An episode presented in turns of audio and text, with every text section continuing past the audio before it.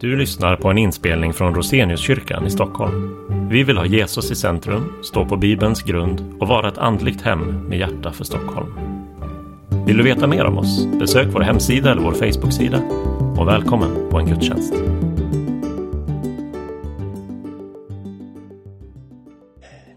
I dagens evangelietext så eh, talades det om hur Jesus rider in i Jerusalem och hyllas som Israels konung, som Davids son, som Messias. I dagens episteltext, som är det som är predikotext i den här gudstjänsten, så ställs frågan, vad är den fulla identiteten av mannen på åsnan? Vem är egentligen Jesus från Nasaret?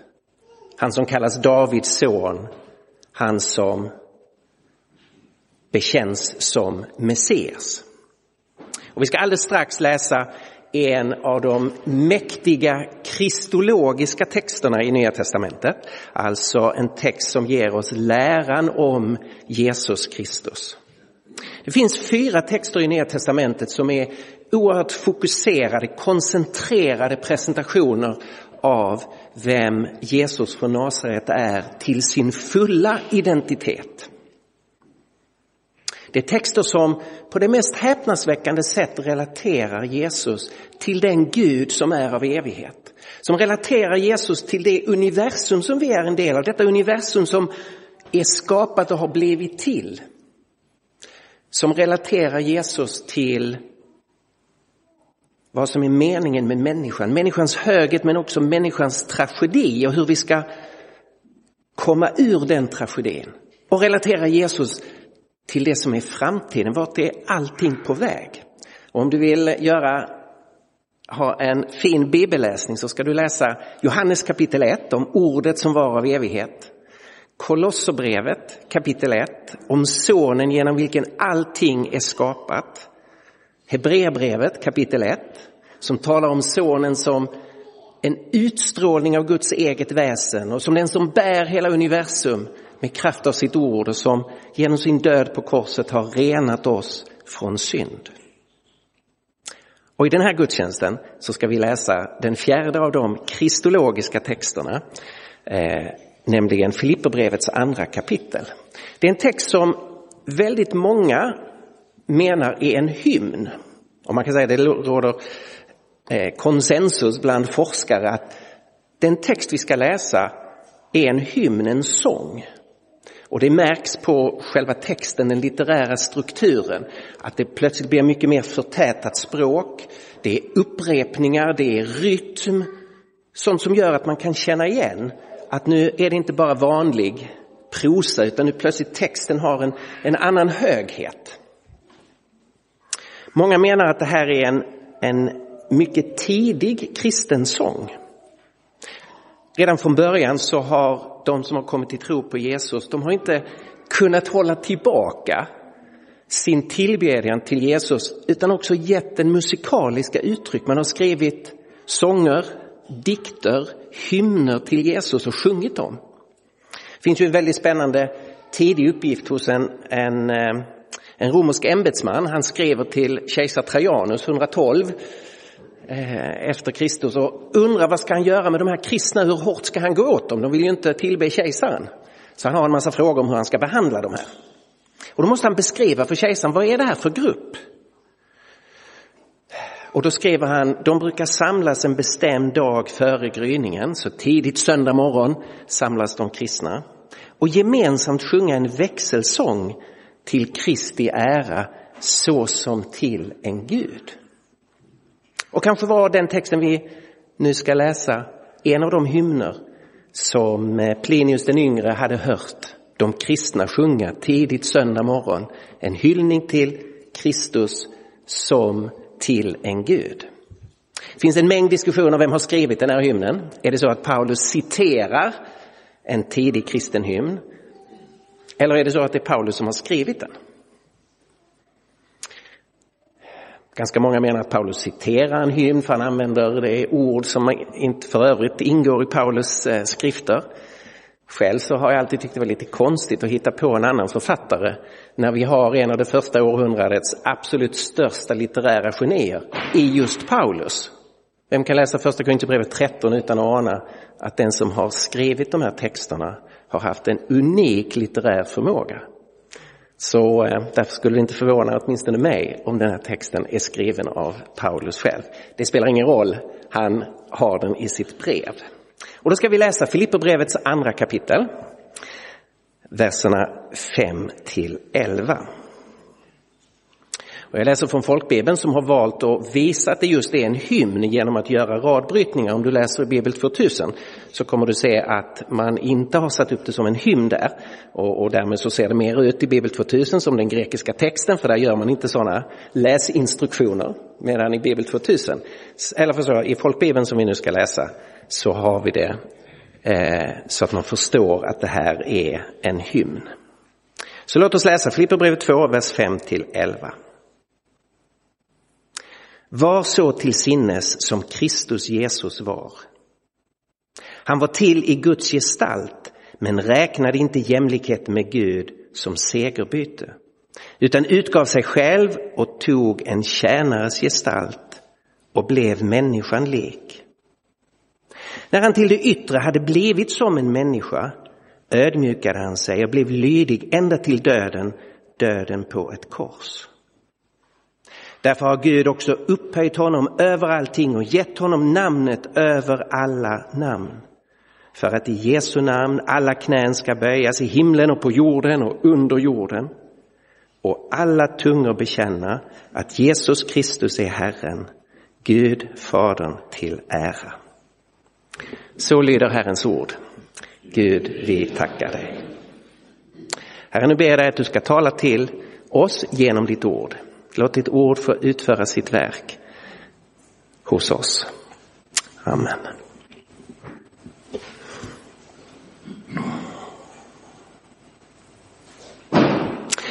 Texten börjar med att lyfta fram Jesus som förebild för oss. Låt det sinnelag råda hos er som också fanns hos Kristus Jesus. Engelska översättning har the mindset. Låt det tänkande, det som fanns hos Jesus, låt det prägla er. Och bakgrunden här är att det fanns splittringar och stridigheter och maktkamp och så i församlingen i Filippi som det finns i så många andra gemenskaper, också kristna gemenskaper. Och Paulus sätter fram Jesus som förebild. Låt det sinnelag, låt det tänkande som fanns hos Jesus också prägla er. Visst har ni tänkt någon gång så här, jag undrar vad som försiggår i huvudet på den personen. Och när vi ställer sådana här frågor så inser vi att det som försiggår där inne i tänkandet, det säger någonting väldigt djupt om själva personen. Man kan liksom ha, man kan titta på det yttre och, och avläsa saker från hur människor agerar och ansiktsuttryck och så. Och sen undrar man, vad är det som försiggår där inne? Vad är det för tankar som finns? Och nu säger Paulus, vi ska ha det tänkesätt som Jesus hade och sen bjuder han in oss i det tänkesättet så att vi bättre ska kunna förstå vem Jesus är. Och ska vi, ska vi kunna ta in hur radikal den här texten är så låt mig bara säga någonting om hur människor i samtiden tänkte om vem man skulle ha som förebild, vem man skulle låta vara ledare i sitt liv, vem man skulle se upp till. Låt mig presentera ett eh, trippel A. Ja, ni vet att det är batteri med tre A, men jag har ett annat litet trippel A här. I antikens värld, om man tänkte på stora ledare, då tänkte man till exempel på Alexander den store. alltså han som redan i 30 års ålder hade intagit vad många tänkte var den kända världen och skapat det, det fantastiska grekiska stormakten. Och människor började tänka om honom i gudomliga termer och han tänkte sånt om sig själv. Han var en militär segerherre som underkuvade andra under sig. Man beundrade honom. Där har vi en ledare. Lite längre fram så tänkte man i romarriket kring en annan person på A, kejsar Augustus. Han som hade lyckats få slut på inbördeskriget i det, bland romarna och som hade etablerat det gigantiska romerska riket. och hade makten över det, hur han hade stigit uppåt för att ta makten. Och man tänkte, där har vi en förebild, där har vi en ledare. Och det de i grund, och han tänkte också om sig själv som Gud och gudomlig och, och människor runt omkring började tänka sådana, det måste vara någonting med honom. Och i grunden så tänkte både Alexander och Augustus på det sättet som en annan person på A tänkte, nämligen Adam. Det är hela tiden den här riktningen uppåt, att bli som Gud. Det som förstås en människa inte kan bli, det är en helt befängd tanke. Om man inte är Gud av evighet så kan man aldrig bli Gud förstås. Åtminstone inte Gud i, i biblisk mening. Antingen är du Gud, kan aldrig bli Gud. Men de tänkte så, vi ska ta Guds plats. Det här har ju varit människans dilemma från början att bli så som Gud och försöka stiga uppåt. Nu säger Paulus, låt det sinnelag råda hos er som rådde hos Jesus. Och så beskriver han världshistoriens största rörelse nedåt. Precis den motsatta rörelsen. Och vi ska titta på den här texten i två huvudpunkter. Den första punkten är Jesus tjänaren. Och vi ska ställa tre enkla frågor under den rubriken. Jesus tjänaren. Första frågan. Vem var Jesus? Låt det sinnelag råda hos er som var hos Kristus Jesus. Vem var han? Och Paulus säger, han ägde Guds gestalt. Han var jämlik med Gud. Han hade den positionen som man bara kan ha om man har den av evighet. Han hade Guds gestalt. På grekiska är det här lite, lite komplicerat. Om ni tittar i, i svenska översättningar så har nya översättningar har han var i Guds gestalt. Äldre översättningar som Bo Giertz 1917 har att han var i Guds skepnad. Men båda de orden, gestalt och skepnad, har ju lite klang av till det yttre, så man skulle var någonting annat till, till sitt inre. Engelska översättningar fångar det grekiska eh, uttrycket faktiskt bättre. De säger så här, who being in very nature God did not consider equality with God. Being in very nature of God. Det grekiska ordet handlar inte om en yttre gestalt, ett yttre utseende, utan om en natur, en identitet. Så texten börjar här på den högsta möjliga punkten.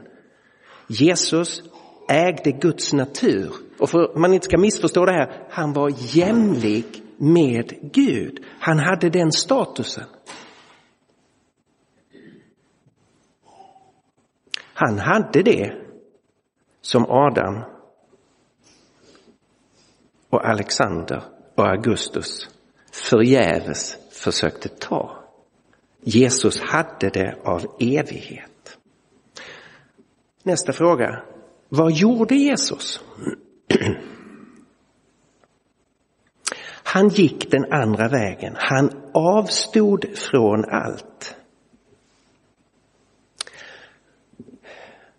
Han valde att inte, han behövde inte ta den statusen, men han valde att inte hålla kvar den som ett segerbyte, som någonting att hålla för sig själv. Utan han valde istället att avstå från allt. Och han som hade Guds gestalt antog en tjänares gestalt. Han som hade Guds natur antog en slavs identitet. Det betyder inte att han la bort sin gudomliga identitet. En del förvirrade teologer har försökt tänka i sådana banor att Jesus la undan, tömde ut, så han inte längre hade sin gudomliga identitet. Men det är omöjligt. Är du Gud kan du inte upphöra att vara Gud. På samma sätt som du inte kan bli Gud om du inte är Gud så kan du inte upphöra att vara Gud om du verkligen är Gud. Så poängen är inte att han upphörde att vara gudomlig till sin natur. Men att han avstod från alla privilegier som det innebär att vara Gud av härlighet, av makt, av skönhet. Och istället antog han en tjänares gestalt och han blev som en av oss. Han blev människa, begränsad, underställd en fallen världs villkor. En värld som inte längre var så som han hade skapat den, utan som nu var en värld som härjades av onda krafter. Och han blev som en av oss. Det här handlar ju om inkarnationen, att Gud i, eller sonen i Jesus från Nasaret blir människa.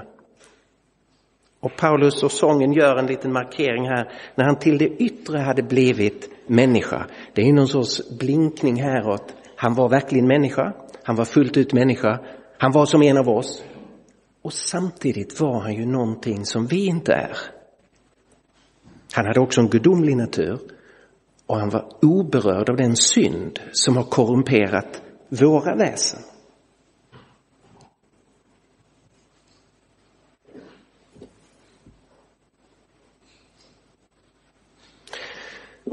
Varför gjorde Jesus detta?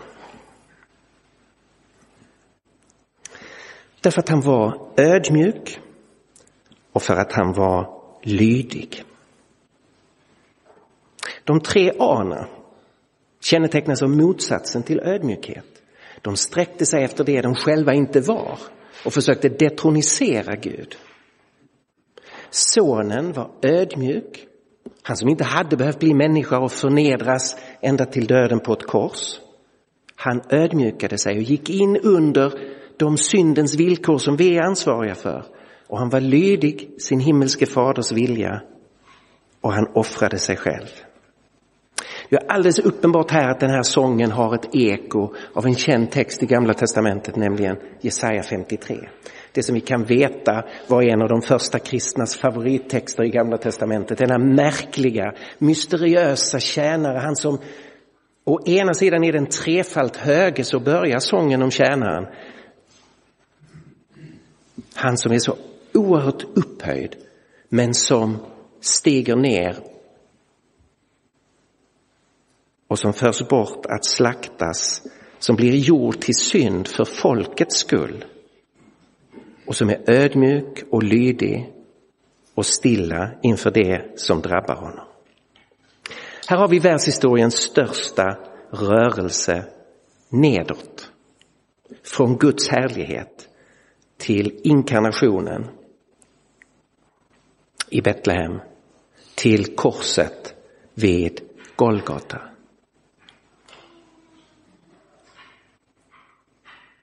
Så Jesus som är vår förebild, han är tjänaren som har betjänat oss, som har kommit inte för att bli tjänad utan för att tjäna och lägga ner sitt liv för folket. Den andra punkten, huvudpunkten, är Jesus Herren. Därför att från den nedersta punkten, döden på ett kors, så beskriver texten den största rörelsen någonsin uppåt. När den beskriver Jesus som Herren. Och vi ställer i grunden samma frågor fast vi ändrar tempus. Vem är Jesus? Vem är Jesus? Han är Herren som Gud har upphöjt över allting. Och det här handlar ju om Jesu uppståndelse och himmelsfärd och upphöjelse till Faderns högra sida. Han som nu har fått all makt i himmelen och på jorden. Han är upphöjd över allting. Och Gud har gett honom det namn som är över alla andra namn. Och det är förstås Guds eget namn. Jesus är identifierad så att han bär Guds eget namn. Det är namn som står över alla andra namn. Det är namn som inga andra kan konkurrera med. Det är namn som inte har någon jämlike. Det är namn till vilket inte finns några alternativ. Gud, Jesus är idag den upphöjde, han som red in i Jerusalem på en åsna. På väg mot tillfångatagande i Getsemane falska förhör inför översteprästen, fruktansvärd tortyr inför den romerske ståthållaren Pontius Pilatus, en förnedrande avrättning på Golgata. Han är den som idag är Herre över allting. Och det var ju det de första kristna bekände. Vi kan inte bekänna kejsaren som Herre. Vi sjunger en hymn till den verkliga Herren. Han som är upphöjd över alla kejsare i världen. Vad kommer Jesus att göra? Vi väntar på den dag när Jesus ska kliva tillbaka in i världshistorien. Inte rida in på en åsna i Jerusalem. Han ska komma mäktigt på himmelens skyar. Då ska vi se det vi inte ser idag, att allting är honom underlagt. Då kommer det bli synligt för alla att Gud har gett honom all makt i himmelen på jorden. Och den dagen ska alla knän böjas för honom. Adams och Alexanders och Augustus. Och alla människor genom hela historien. Alla de som själva har försökt ta Guds plats. Alla de som idag ignorerar Jesus. Och alla oss som idag bekänner honom. Alla knän ska böjas för Jesus. Och alla tungor ska bekänna att Jesus är Herre. Jag minns att jag hörde för många år sedan en, en förkunnare som sa så här, jag har aldrig kunnat släppa det. Det här är den största dagen i världshistorien. Jesus kommer på himmelens skyar och vet ni vad? All media kommer att missa det. Varför? Därför att på den dagen finns det inga åskådare. Det är ingen som står bredvid och rapporterar. Utan på den dagen är alla inbegripna i det stora skeendet. Att historien avslutas, att domen ska ske och att Gud ska nyskapa hela sitt universum. Du kan inte ställa dig bredvid det och ha någon sorts rapport från CNN. Du kommer att vara djupt indragen i det skeendet. Alla knän ska böjas för Jesu namn. Alla tungor ska bekänna att Jesus är Herre. Det inkluderar varenda journalist i världen. Varför ska Jesus göra detta? Texten slutar med det som har kännetecknat Jesus i allt han har gjort, att det kommer att ske Gud Fadern till ära. Det kommer att vara en dag då äran tillfaller Gud han som har blivit avsatt i så många människors liv. Han som har blivit ignorerad. Han som har blivit så förtalad. Den dagen kommer all ära tillfalla Gud. Notera att den här texten börjar med att identifiera Jesus Kristus som Gud. Han var i sin verkliga natur Gud. Han var jämlik med Gud, så började texten. Och den slutar med att identifiera Jesus som Herre som bär Guds eget namn. Det här är en av de starkaste texterna i Nya testamentet om Jesu gudomlighet. Notera att det inte på något sätt är en, eh, en avvikelse från monoteismen, tron på den ende guden. Texten slutar med att det citeras från Jesaja 45, en absolut monoteistisk text från Gamla Testamentet. Till mig och till mig alena, säger Herren. Varje knä ska böja sig och varje tunga ska bekänna mitt namn. Alltså en text som säger Gud delar inte sin ära med någon annan. Men här i Filipperbrevet så delas Guds namn och Guds ära med den person som vi känner som Jesus från Nasaret. Jesus måste därför på något sätt identifieras med den Gud som är av evighet. Han är verkligen likvärdig med Gud. Och hans inkarnation innebär att det är en gudomlig person som har blivit människa och vandrat här med oss.